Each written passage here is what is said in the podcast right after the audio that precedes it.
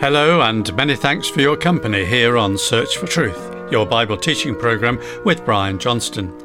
It's great you could join us, delighted you're with us. Our present series of talks is called The Gospel of God's Grace. The letter of Paul to the Christians in Galatia is the main basis for our study and the circumstances which caused Paul to write to them. Brian's given his talk the title Trouble at Base. So let's find out with Brian where it all began. Thanks, John.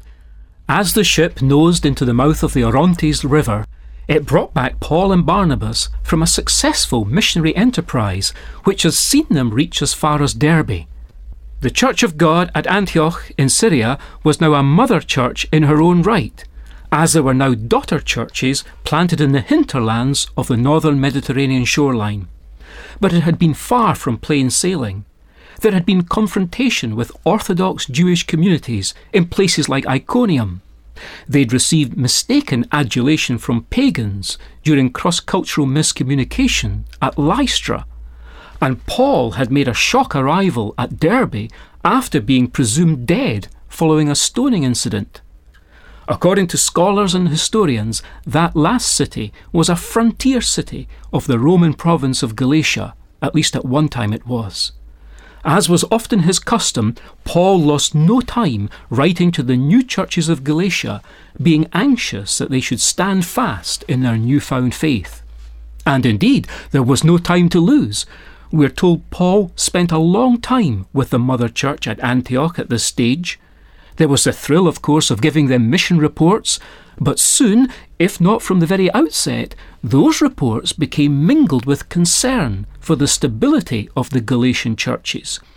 And it wasn't long before the mother church itself was gripped with the same issue that troubled the daughter churches. The Jewish rite of circumcision was fast becoming a major cause of dissension in places where both Jews and Gentiles were turning to Christ.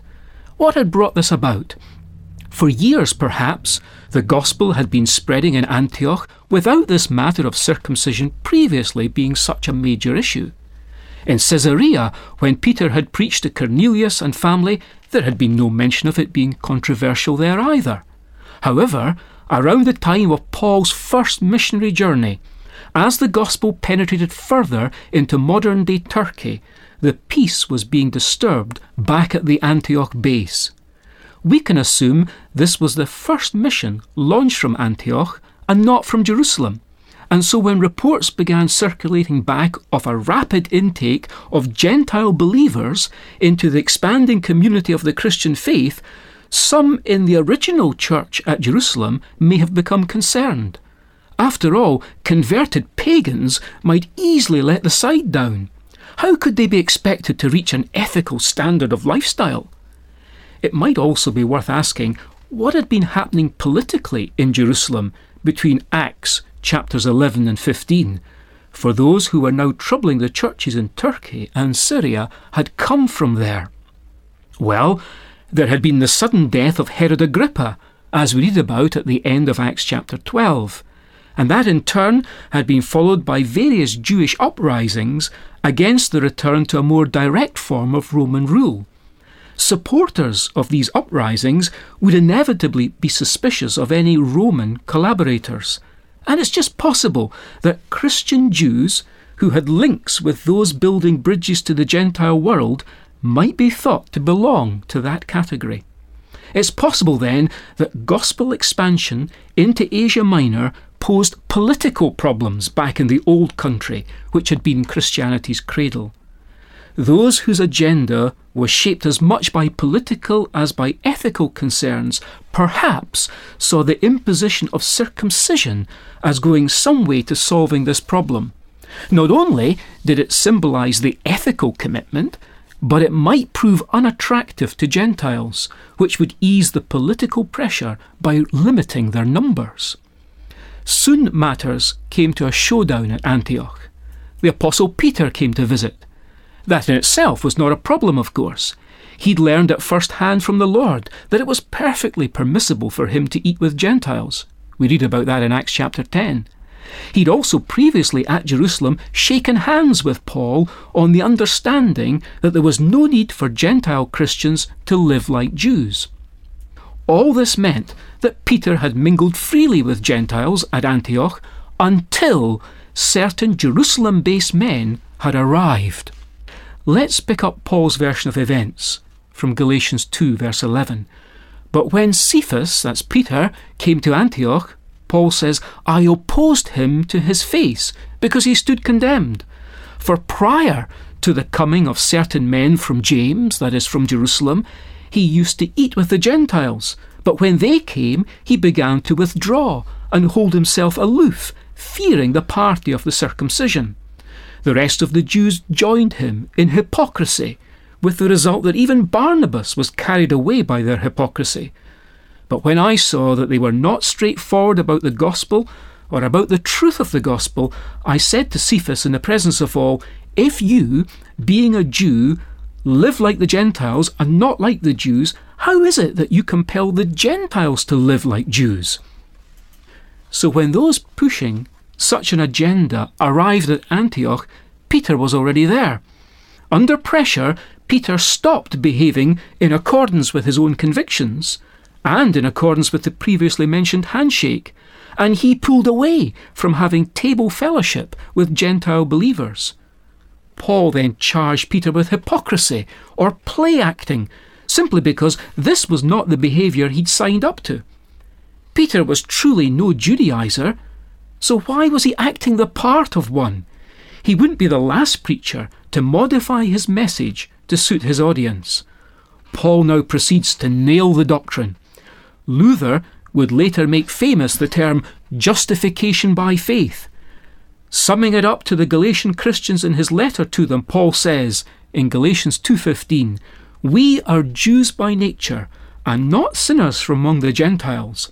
Nevertheless, knowing that a man is not justified by the works of the law, but through faith in Christ Jesus, even we have believed in Christ Jesus, so that we may be justified by faith in Christ and not by the works of the law, since by the works of the law no flesh will be justified. Paul set things straight at Antioch, correcting Peter and doubtless Barnabas. But after writing to the Galatian churches, Paul and Barnabas would set out for Jerusalem to settle the same issue there once and for all, and to prevent a different gospel which could never be a true alternative. The landmark Jerusalem Council decision of Acts chapter 15 would set the benchmark for all time, to which reformers like Luther, as we say, would return much later. In effect, Paul says there's never been one single person born of a human father in all the history of our planet who's made himself acceptable to God based on performing religious good works. Verse 16 says very plainly, We have believed in Christ Jesus so that we may be justified. The theology of justification by faith is biblically unassailable. But are the works of the law, as mentioned in this verse, being contrasted with our faith, placed objectively in Christ, or are the works of the law in this verse set over against the faithfulness of Christ? I had never considered the second possibility until it surfaced recently over a mug of coffee at one of our charity coffee mornings. But it's a translation that can be defended and is even arguably better. It was the translation choice made by the translators of the King James Version. It's certainly by believing in Christ that we are justified, and the first part of the verse says that. But here's the question Is this justification, which is not brought about by the works of the law, is it further taught here to be the result of the faithfulness of Christ? The next part of the verse literally reads, justified by the faithfulness of Christ. Viewed in this way, the faithfulness of Christ becomes a contrasting theme of the letter Paul wrote to the Galatians.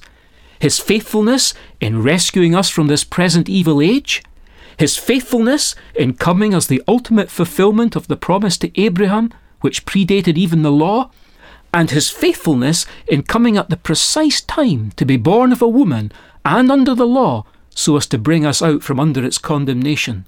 that would be a fitting rejoinder to the Judaizers. And here's another example of the faithfulness of Christ, which we'll come to now as we conclude our reading of Galatians chapter 2. It's from verse 17.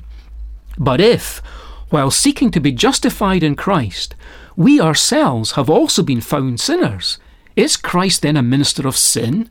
May it never be. For if I rebuild what I have once destroyed, I prove myself to be a transgressor.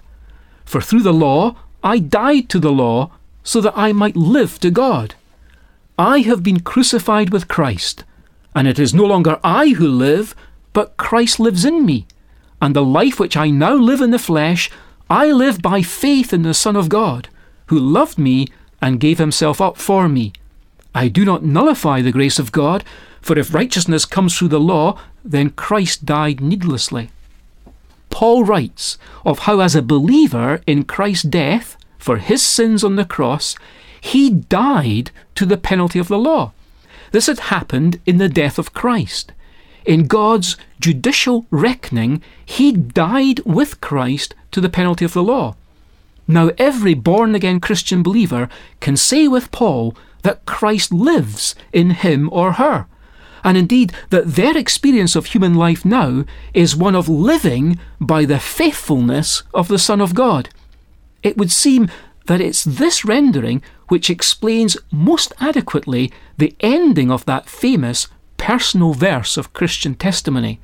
For the faithfulness of Christ is supremely demonstrated in the faithful love which led him to give himself up sacrificially for each one who believes in him having received him as personal Saviour, the believer knows as a result, of course, that he or she is declared righteous before God.